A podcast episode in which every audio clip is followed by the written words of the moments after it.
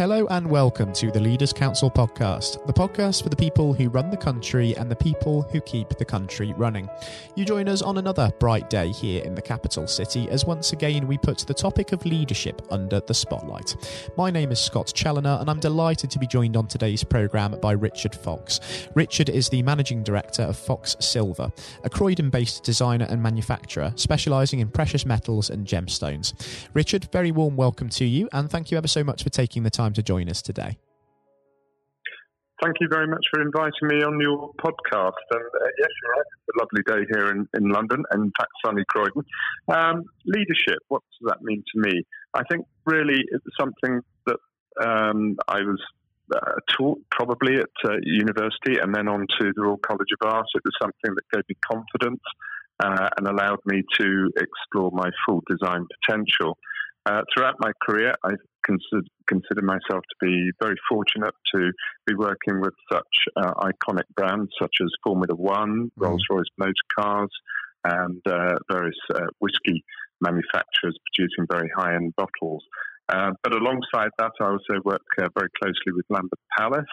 so I do I make a lot of religious pieces or ecumenical pieces, and there's a, a, number of my pieces through the Silver Trust at uh, the State Dining Room at Downing Street. Um, so, leadership. Uh, I started off uh, from uh, the Royal College of Art with a toolkit. Um, over the ensuing uh, early years, I discovered that I had to use uh, subcontractors and so on to help me produce my work for the various clients that I work with uh, and eventually decided that it was time to grow the business after about four years. Um, and uh, that's when I took on my first employee. Um, over the years, we, have grown, we've shrunk as well during the, the, the, awful depression in the late 80s. That taught me a lot. Uh, I was able to diversify my business, and we did a lot of work with um, high end architects. And uh, so the business has grown again and we're now 14 strong. Um, I have a factory now with my wife in Croydon. Um, my wife is responsible for the jewellery side of the business. Um, we're currently uh, working with, as I say, some globally recognised businesses. Um, we start in a very small way with them. They'll probably come to us for a small commission. Uh, and over the years, we, we build our confidence and our infrastructure with them so to the extent that we become uh, the largest supplier of trophies to Formula One. Um, we also supply to other races such as World uh, Rally and uh, first tier supply with Rolls Royce Motor Cars, uh, embellishing uh, the interiors and indeed creating the precious metal Spirit of Ecstasies you can see on the bonnet. So, yeah, leadership.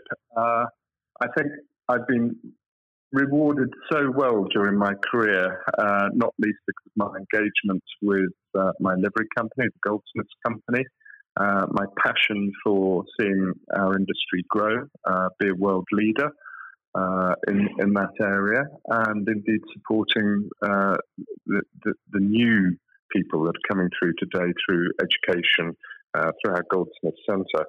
So I find myself in the unenviable position as uh, Prime Warden. That happened on May the 20th. Mm. And uh, so now I, I look after that side of it. So, really, basically, the CEO of the Goldsmiths uh, Company in London.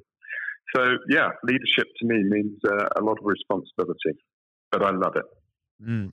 And it's good that you've really um, taken that responsibility in your stride uh, for sure. And if we think about um, sort of your leadership style in the context of your colleagues and now, Richard, how would you describe that in terms of how you work with them?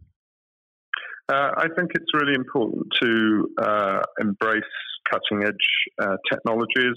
Uh, if you're not going to be doing that, I think that you would perhaps not um, be the company that we would now. Um, and indeed, there are several other small, very specialist bespoke companies such as mine. Not many, um, less than half a dozen, I should think, UK wide. Uh, but we have a global out- outreach. But it's important to embrace new technologies along with the skilled craft and look after your client. Absolutely critical. You have to be there uh, 24 7. Mm. It's a really interesting point that you mentioned about embracing new technologies and innovations because that's something that's really come to the fore in this present time, hasn't it, with the emergence of COVID 19 and businesses that haven't modernised before are now having their hand forced into doing so. So that's um, quite an interesting uh, point.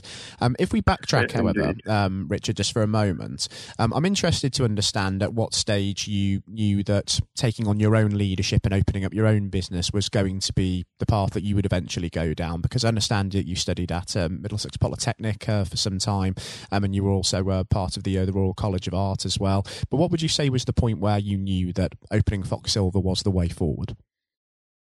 Um, well, really, going back to my um, my days at the Royal College of Arts, we were uh, in the final year. We were allowed to um, ask uh, students in the first year to assist us with our production if we needed it.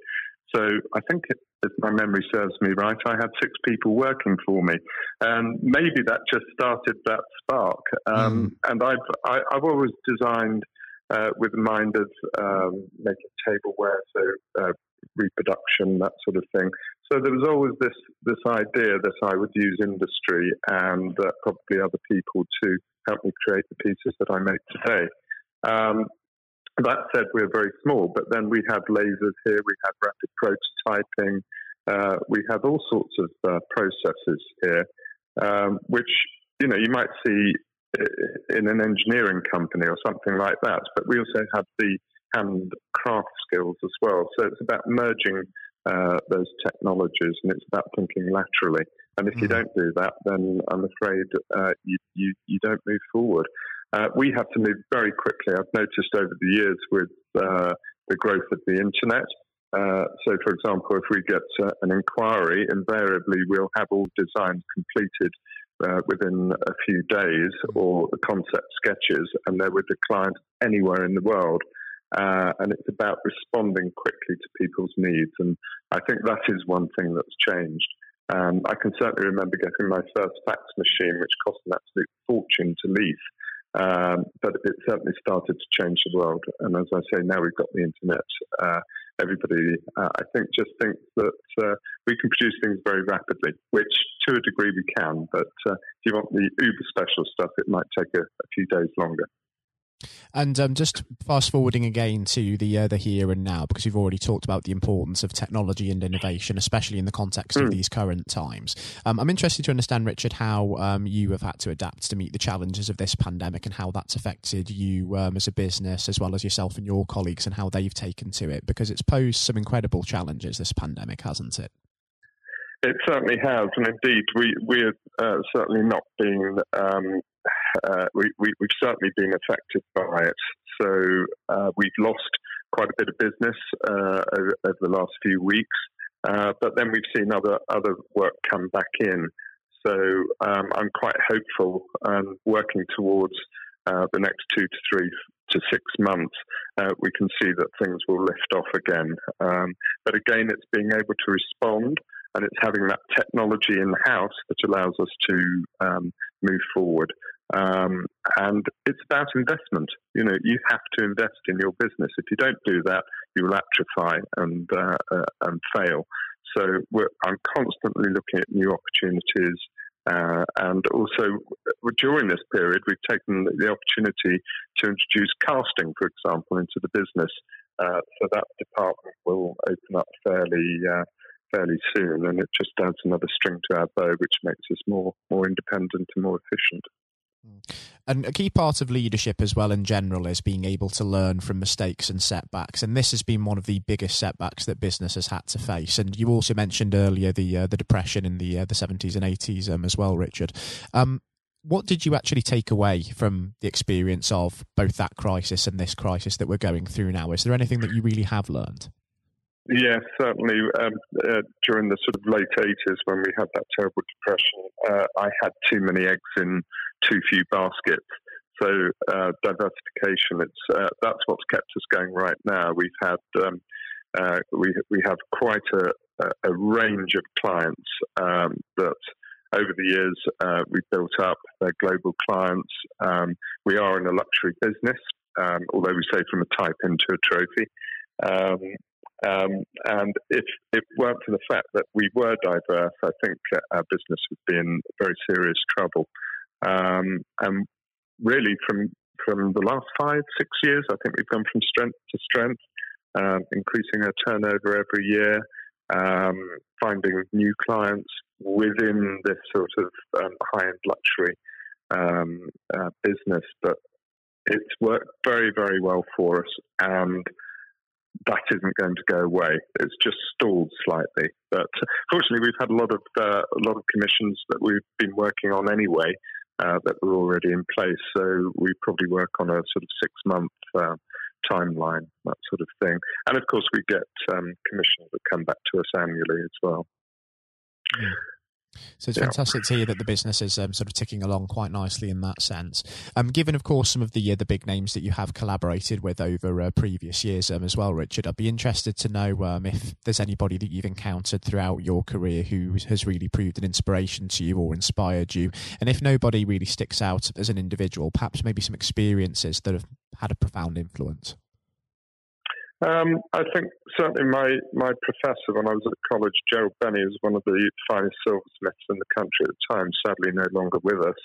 Um, and uh, really, he, his business was built on diversity, and uh, it's probably very similar to mine now with a similar number of staff. Um, so it's about being flexible. Um, and then I think the people that I've met in those businesses, um, people like Bernie Ecclestone, you know, he, he was um, gave me my first very large commission in the very early 80s. And I can recall him um, meeting him. I was up against uh, five other silversmiths, and um, we had a chat about his requirements. It was actually his trophy at the time that he wanted to give Bernie Ecclestone trophy.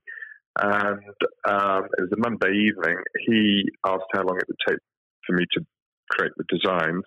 So I thought, well, you know, this is quite a big project. So would uh, a week on Friday be appropriate? And his answer was, I go to South Africa on Thursday morning. So I said, see you Wednesday evening. And I think that sort of learning curve has set me up for my um, business that I see today, and that's my attitude. Uh, and certainly my manager, John uh, Cutbush, um, says that I don't know the word no so we've got a great team here, very skilled people, and uh, we all love what we do, and we're like a family. So uh, it works, you know.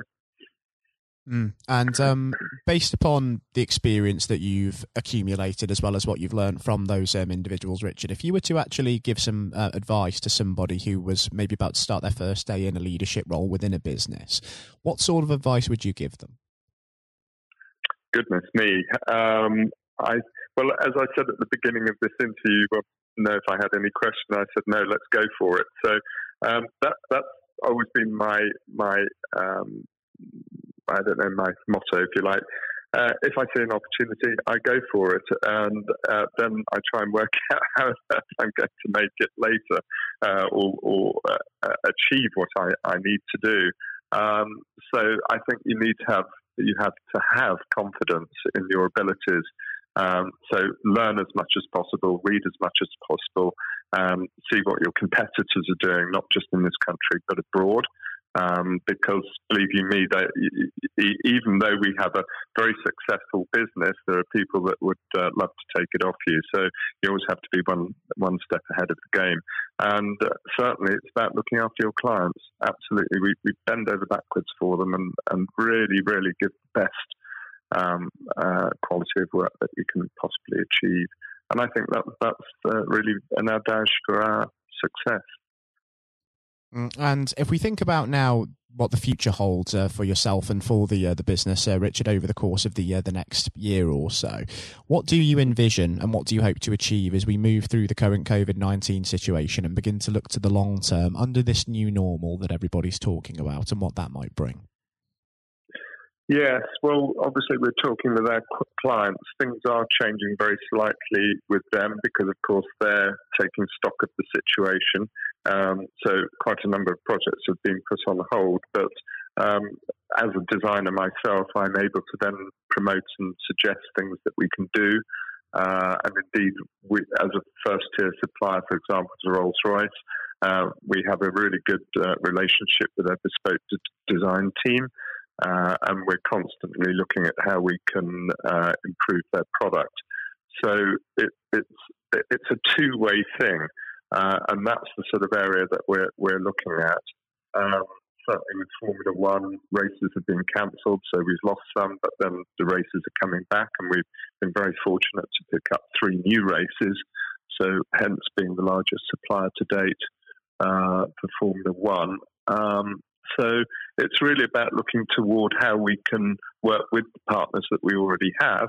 Uh, but we're looking sideways at other areas as well, so luxury boats, that sort of thing. Um, so there's, there's, there are other opportunities as I see it. Um, can't say too much more than mm. carry carry on as before, but increase.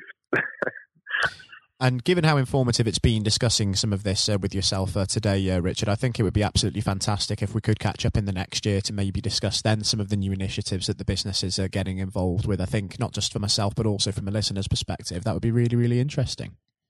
Uh, well, I, would be delighted to accept, and um, hopefully we've gone from strength to strength. And uh, uh, by next May, uh, my prime wardenship at the Goldsmiths Company uh, uh, will have been over. It'll be one year. Which has been very, very unusual for me because normally I'd be hosting dinners and meeting mm. people and going out to educational establishments. So it's all very much online now, and that's teaching me a lot as well. I mean, I find it fascinating. And in fact, there's very much a sort of um, get it done attitude um, with everybody that we're working with. Uh, and indeed, we've launched launched a COVID nineteen fund through through the livery company, which has uh, gone out to our industry. We're looking at supporting with match grants. So there's a whole host of other things that I'm also involved with, and really, it's about supporting um, the craft as it is now, but also looking towards the educational. We're looking at a lost generation of students that can't exhibit their work and seeing how we can support that. So, you know, this is an area that I came from originally. Uh, myself, so I'm hugely passionate about being able to actually do something positive, um, and and we're starting that. We're, we're on that road. We're on that journey. And it would be great to just see exactly uh, where that journey does uh, take you as well, Richard. It's a shame we're just about out of time on today's program. Otherwise, we could discuss it long into the afternoon, I'm sure.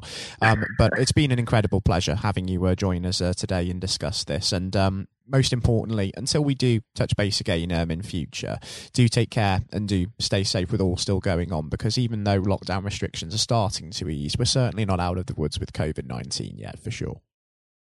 Well, thank you, Scott. It's been a pleasure to, to talk to you and uh, onward and upward. Likewise, that was Richard Fox speaking, the managing director of Fox Silver.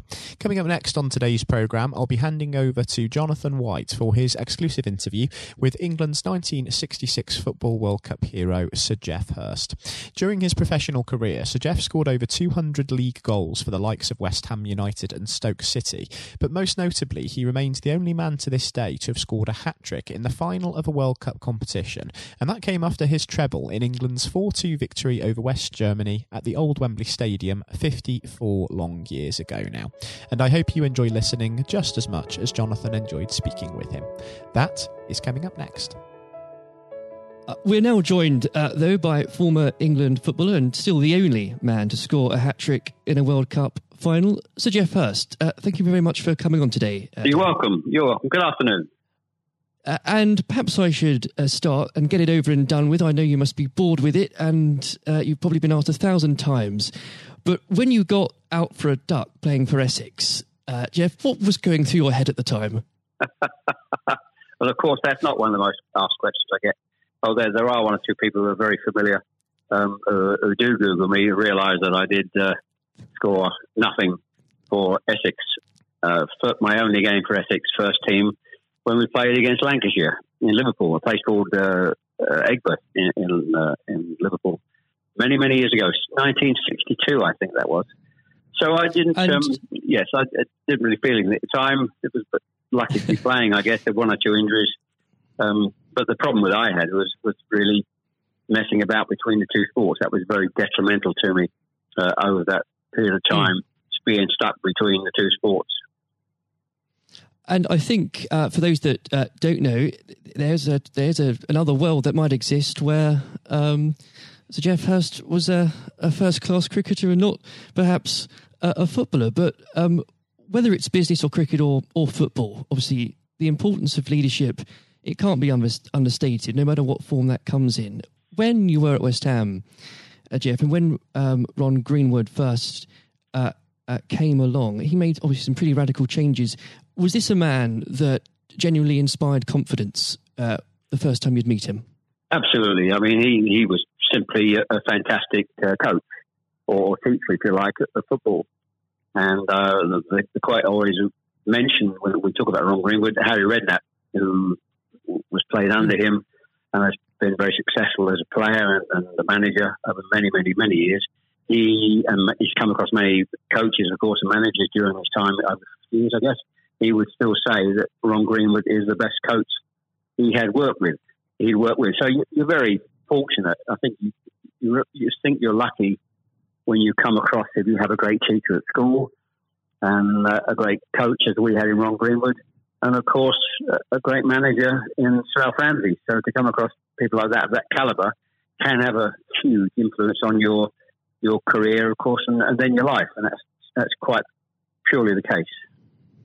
Absolutely. And in those early days um, at West Ham, uh, with with a manager like like uh, Ron uh, there, it's also important to have uh, uh, confidence with your other players, and of course they become your friends. Who did you look at to at the time uh, when to inspire confidence in yourself? Was it more? Was it Peters? I think probably. Well, I was very fortunate to play with the caliber of the players I did. Again, again, extremely fortunate to play with you know, the captain um, of England and West Ham and Martin Peters, who was a fantastic player. And some, as far as Martin's concerned, I think sometimes he didn't quite get the uh, recognition he deserved and what a wonderful player he was. In terms of inspiring confidence, I always probably say that the biggest influence uh, for me, I guess, would be the captain Bobby Moore. Although he was only uh, about eight months older than me, he graduated through the system probably three or four years earlier. He played for England in 62, four years before the final when I played. And so he, he was more looked upon him more as a senior player, if you like, not as a, a guy with the same age group as me. And I looked at how he how he uh, trained, how he acted, how he behaved, and how he played. And so he he would say, I would also say he was a big influence on me. One thing I would say about leadership, uh, what I do I do understand clearly all walks of life, leadership is at the top is absolutely vital for a, a for a business football team in any walk of life to be successful. And it's quite evident. I was in the motor trade for a long time as well, selling car warranties to car dealerships. And you could almost tell when you walked into the business uh, in a, many of the car dealerships, you could almost tell from the moment you walked in by initial reaction, people came and welcomed you that the business was well run or conversely not well run at all. And so I understand the, the, the, value and quality of leadership. And that's why I'm very fortunate to, be involved in my career in those early days with two two great leaders in, in Ron Greenwood and, and Alf Ramsey. Absolutely. And um, uh, since you've already uh, brought him up, uh, Geoff, I think it'd be remiss not to go a little bit further with that. But obviously, uh, after uh, at West Ham, your uh, playing came to the attention of uh, Sir Alf Ramsey. Now, there's a man I'm sure when you walked into a room, you knew who was um, in charge. When it came to managing that England team, what was his style like, Geoff? Well, one thing, the first thing I say about Alf Ramsey, he's probably over my life the most powerful influence who had on me um, as a person. Um. Naturally, it happens to an extent because he's got your whole career in his hand. Whether he picks you for England or he doesn't pick you, it can have a, a great impact on your your career and, of course, your life. But yep. he, in that era, I was involved for six or seven years. He, it was quite clear who was the boss. He was quite very, very strict. Probably at a time, maybe overly strict, but at the time you probably wouldn't get necessarily get away with it in, in today's football because it's changed dramatically in how you deal with with players then and players now. But he was the most powerful man I came across, and very few people and he, he, was quite ruthless in getting people out who didn't want to be who didn't want to be part of a group, part of a team. it is important that if you've got a group of people, and that's in any walk of life, they're all singing off the same hymn sheet, and you don't have anybody that's griping or moaning about the system. And if you've got people like that in your organisation, one thing I have learned, and I've taken on my life, and my family, you've got somebody in a group that doesn't want to be part of it, you, you get them out. And Alf, I think, was was quite ruthless of that in his, in his staff. And I think that's one thing, I, one of the most serious things I think I've learnt over a long period of time. And is there, do you think, uh, a, a, specific moment? I'm sure there's probably dozens, but is there a specific moment, Geoff, you could uh, perhaps pick right now that did show those uh, qualities in uh, Sir Alf so uh, sharply? Yes, I think for, for me, certainly, um, I think there are instances of players who you thought would, would be in the team or certainly in the squad, and surprising they were not. There was no necessary reason for it, but looking mm. back, I do think perhaps they were people that Alf didn't think wanted to be part of a group. Um, so that that's that's for me. In terms of my personal view, I think that it looked prior to the um, World Cup that I was going to be playing um, it only a few games before. I was I was playing, and I played with Jimmy Greaves in the game against Yugoslavia only a couple of months before the final. And it looked at that stage as if I was going to be, be playing in, in, the team. But uh, in a couple of friendly games, more friendly games before the final in Poland and uh, uh, Norway, I think, in Denmark, mm. I didn't. I played two of the four games, and I probably didn't quite replicate my my form that I'd been showing at West Ham and in the early couple of games for England. And he he left me out in the first game of, of the World Cup against uh, Uruguay. He started off with Jimmy Greaves and Roger Hunt. So I, hmm. I, had an impact of thinking I at that stage I looked like I was going to play and didn't start because of just a lack of form. I didn't play quite well enough to justify my position.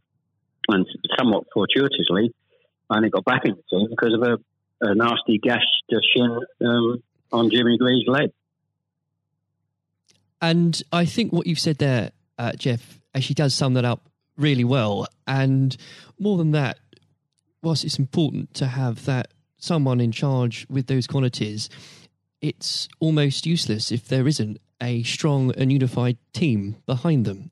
And there really must have been moments, if maybe there weren't, but uh, let us know in that 66 competition, the prolonged pressure on all of you, you know, the weight of a nation, did it get to you?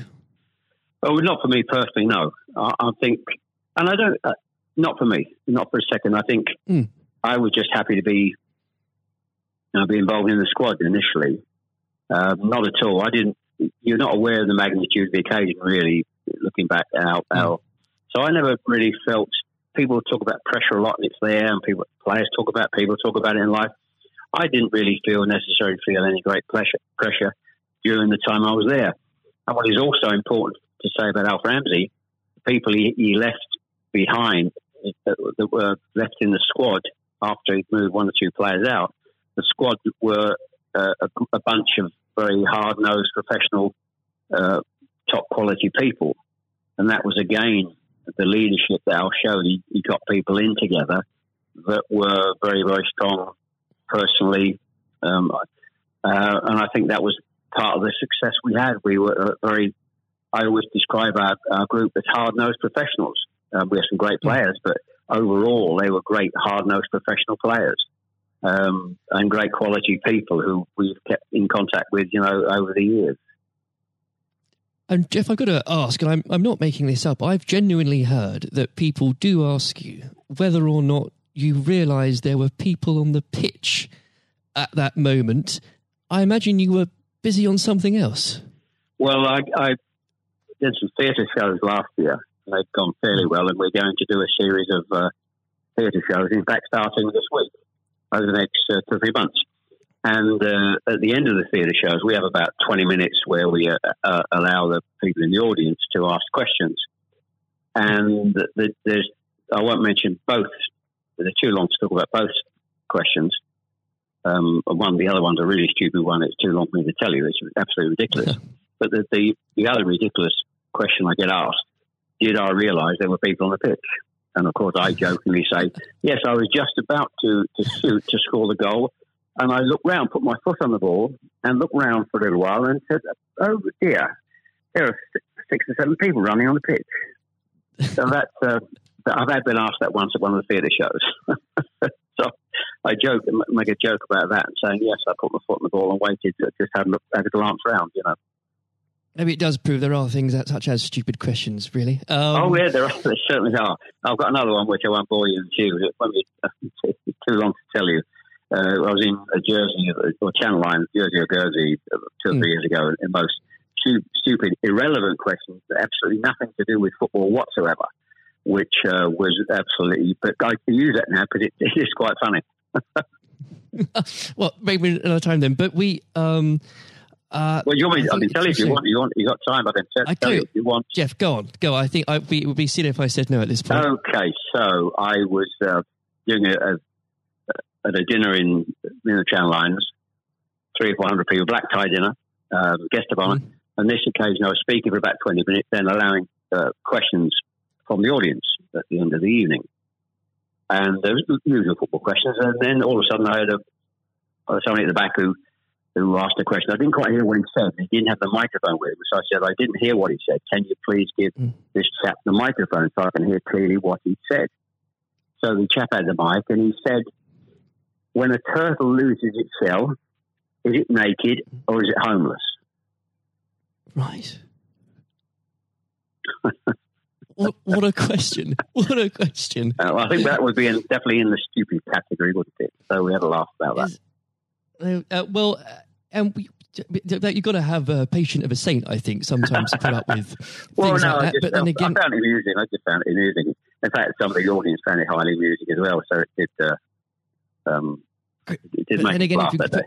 If you can put up with my questions, you can probably put up with uh, anything. um, but there, there, would have become a point, though, um, Geoff. I think um, you, you were a young man when obviously this happened when you must have realized that people, teammates, began looking at you for leadership. Um, is that something that occurred to you, or did you just realize that by by one way or the other, people actually begin to look up for you for inspiration? Well, possibly. That's never really struck me until you've actually mentioned it now. Quite frankly, that's a new a new question. Mm. Does anybody look up to me I'm sure perhaps uh, there are there are people who pay you compliments of, of uh, fans of, of, West Ham and, uh, Stoke, and of course in, uh, England fans who um, I, I, think probably it would be very immodest of me to to suggest I, I, felt that somebody was looking to me for inspiration. Um, you, but, you don't but, have to, but I will. Uh, well, um, it's, it's, okay for a third party to do it. Uh, perhaps, um, perhaps that may have been the case over the years. Uh, people look at you, and um, uh, maybe uh, it has a, helpful effect. Uh, but I do think you, you, how you behave and set examples on and off the pitch is people must realise that that's that has an influence. How you react and behave mm. to, to situations on and off the field surely probably has an impact to younger players coming in into the team latterly. Um, yeah, and and with that, looking at um, uh, football today, uh, is there anybody that you think, particularly on the field or the sidelines, that strikes you as someone with um, those qualities that you could identify in a in a natural leader? Um, well, a player, current players, you mean? Oh, players, managers, anybody that uh, you look to today, really? Well, I think some of the outstanding. I think the, the, the best example about a, a leader and at the moment is is, is uh, Klopp at Liverpool. Mm. He has been absolutely fantastic to uh, acquire the players and get them to their attitude is absolutely fantastic. They're great players, but there's more than just being good players in football. It is have a good player with a fantastic attitude and their willingness to work for each other and the team is absolutely outstanding. Hence these unbelievable results. There are, you know, and the great players not always succeed as, as individuals or probably even uh, certainly as a team, if you haven't got the right attitude alongside it, and they're probably and that that comes through the leadership. That's not just luck. Absolutely. That's, that's absolute leadership. He'd be the best example, of course, in, in football terms today, uh, e- easily, easily. And of course, but going back not that long ago, Alex Ferguson, who just absolutely. Mm. You've got to take him as the first example because Klopp's only done this over a period of time, a short period of time. But if you look at the 25, 26, 27 years that Alex Ferguson did with Manchester United, and subsequently since he's gone, how they they are not doing so well. He's the best example of management I've seen. We've seen we've probably ever seen, and I don't think anybody will see the light of that kind of leadership again. It's absolutely astonishing, astonishing. And do you think? Could you imagine uh, Sir Alf or even Ron Greenwood managing teams today? Yes, I think so. I think yes, uh, no, no question at all. I think they uh, Ron Greenwood, yeah. Well, the, the answer, straightforward answer is yes. Um, That's a good they, answer. the straightforward answer is yes. I can elaborate as much as you want, but the straight answer is absolutely categorically yes. Uh,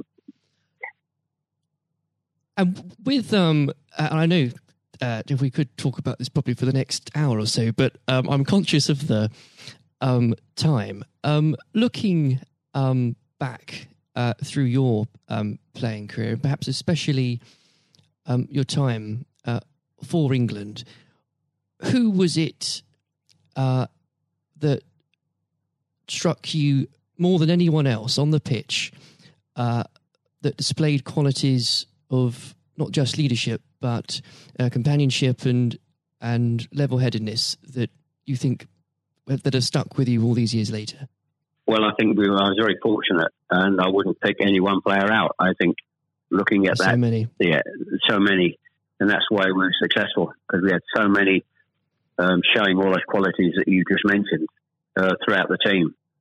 I think that that was outstanding, and uh, uh, and it's an opportunity to, to talk about uh, all of them in, in, that breath. And there was nobody, and I'm going back from an earlier earlier question for me, that um, all hard nosed professionals, good good teammates, mm.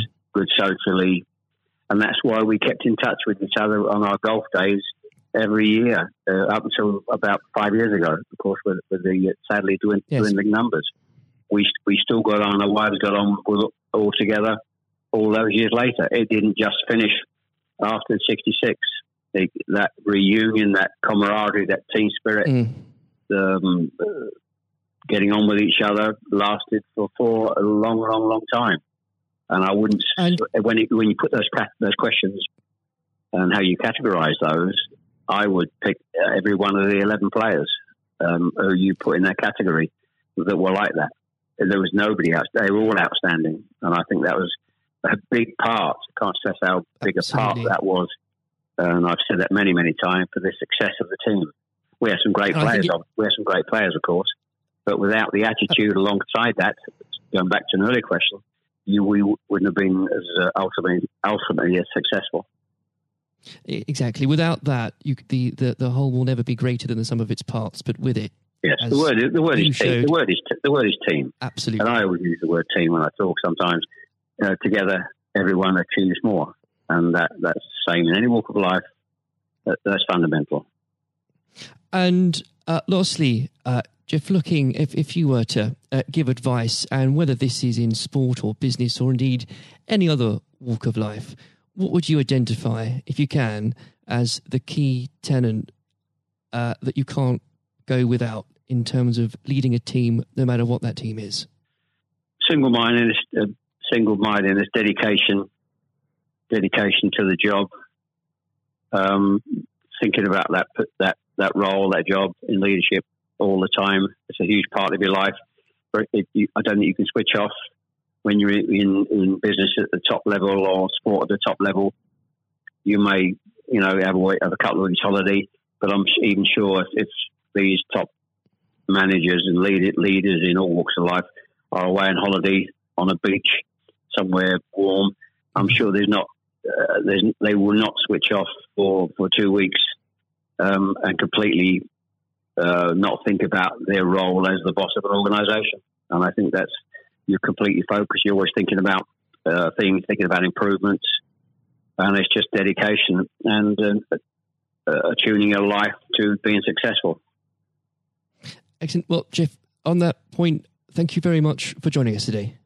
You're welcome. Very good to nice to have a talk about this and just go over the go over the past and just uh, refresh my my own memory about the quality of the players I grew up with. Excellent. Uh, another time, uh, it would be great to talk again. Thank, thank you, Jonathan. Thank you.